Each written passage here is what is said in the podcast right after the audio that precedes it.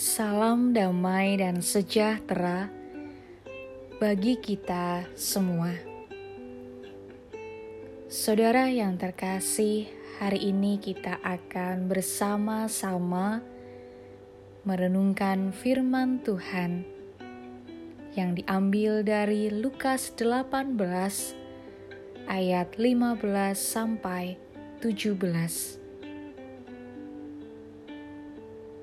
Maka datanglah orang-orang membawa anak-anaknya yang kecil kepada Yesus, supaya Ia menjamah mereka. Melihat itu, murid-muridnya memarahi orang-orang itu. Tetapi Yesus memanggil mereka dan berkata, "Biarkanlah anak-anak itu datang kepadaku." Dan janganlah kamu menghalang-halangi mereka. Sebab orang-orang yang seperti itulah yang empunya kerajaan Allah. Aku berkata kepadamu, sesungguhnya barang siapa tidak menyambut kerajaan Allah seperti seorang anak kecil, ia tidak akan masuk ke dalamnya percaya penuh. Sering kita mendengar kalimat, "Ah, kamu kekanak-kanakan," atau "Ah, kamu seperti anak kecil." Sesungguhnya, dua hal ini memiliki perbedaan. Sifat kekanak-kanakan biasanya lebih kepada sifat sukarewel dan egois tetapi kalau sifat anak kecil dicirikan dengan percaya dan bergantung sepenuhnya kepada orang tuanya. Bukankah ketika kita masih kecil, kita tidak pernah ragu dari mana datangnya makanan dan pakaian kita?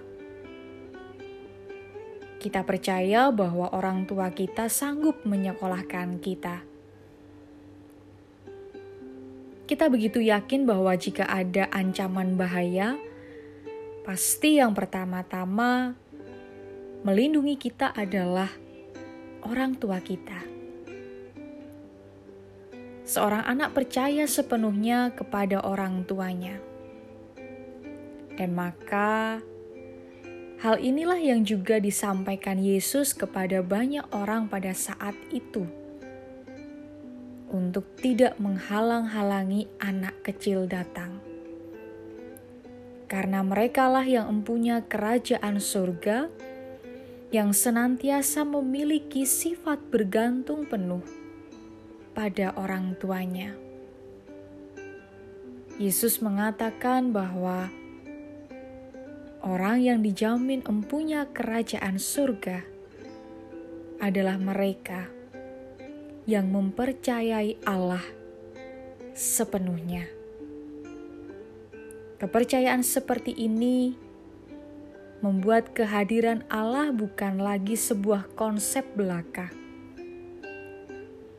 melainkan dirasakan nyata dalam kehidupan kita sehari-hari.